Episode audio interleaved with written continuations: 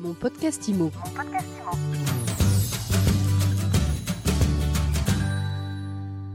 Bonjour et bienvenue dans ce nouvel épisode de mon podcast IMO. On est au salon de la copropriété et je suis avec Antonio Pinto. Bonjour. Bonjour Ariane.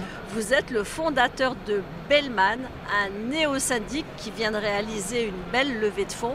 On va parler de tout ça ensemble. Mais d'abord, dites-nous, c'est quoi un néo-syndic?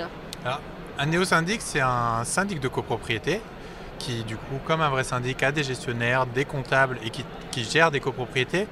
La grosse différence, c'est la plateforme euh, qu'on a développée en interne qui permet à nos gestionnaires et nos comptables d'être beaucoup plus efficaces que dans un syndic traditionnel et qui offre également à ses copropriétaires une plateforme dans laquelle ils vont pouvoir suivre absolument tout ce qui se passe, vont pouvoir éplucher les comptes, valider les factures et vont pouvoir voir un petit peu ce que fait le gestionnaire au jour le jour sur tous les dossiers en cours de la copropriété. Donc, C'est un, un syndic transparent, digital, mais pas Transparent, que. digital, euh, donc, qui mise en tout cas sur le digital pour régler les soucis qui sont aujourd'hui les plus décriés par les copropriétaires, euh, puisqu'il y a quasiment aujourd'hui encore toujours euh, presque un copropriétaire sur deux qui n'est pas content de son syndic de copropriété.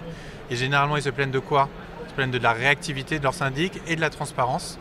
Le digital, du coup, qui est utilisé dans, les néo-syndics, permet d'apporter la réactivité en donnant un peu des super pouvoirs aux gestionnaires et aux comptables et en apportant de la transparence via cette plateforme également euh, à destination des copropriétaires.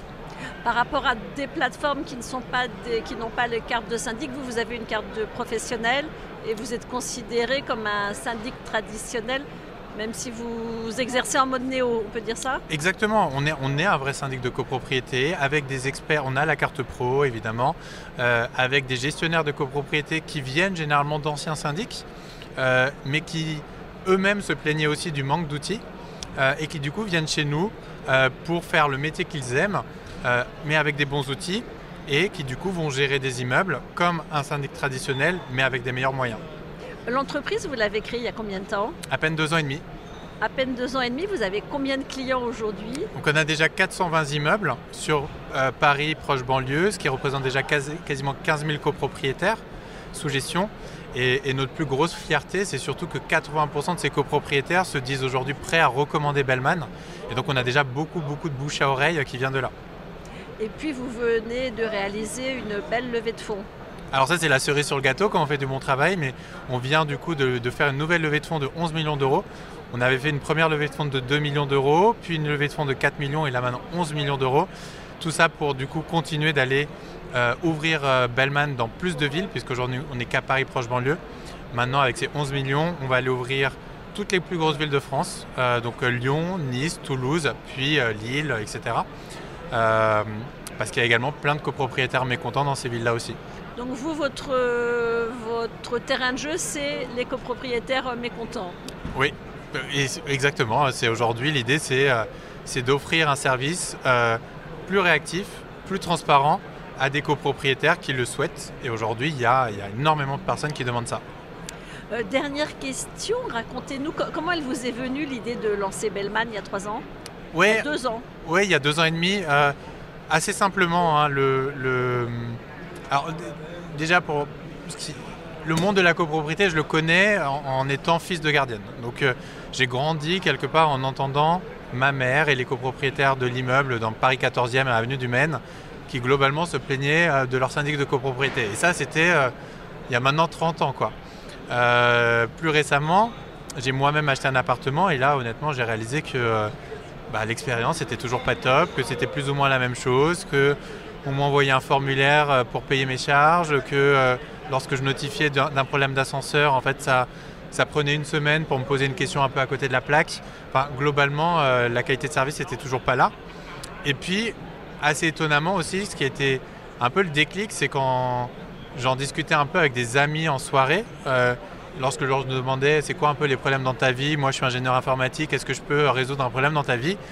Et deux personnes différentes qui me disent bah, aujourd'hui, moi j'ai des problèmes avec mon syndic et si tu pouvais changer mon syndic, ce serait génial. Donc, euh, donc tout ça mis bout à bout avec Et John. vous, à l'époque, vous faisiez quoi? Alors- Vous étiez dans un autre univers. Exactement, dans l'univers des séries télé qui n'a rien à voir, qui était du coup mon problème d'avant. Je suis passé des problèmes de- liés aux séries à des problèmes liés à mon appartement et à ma copro.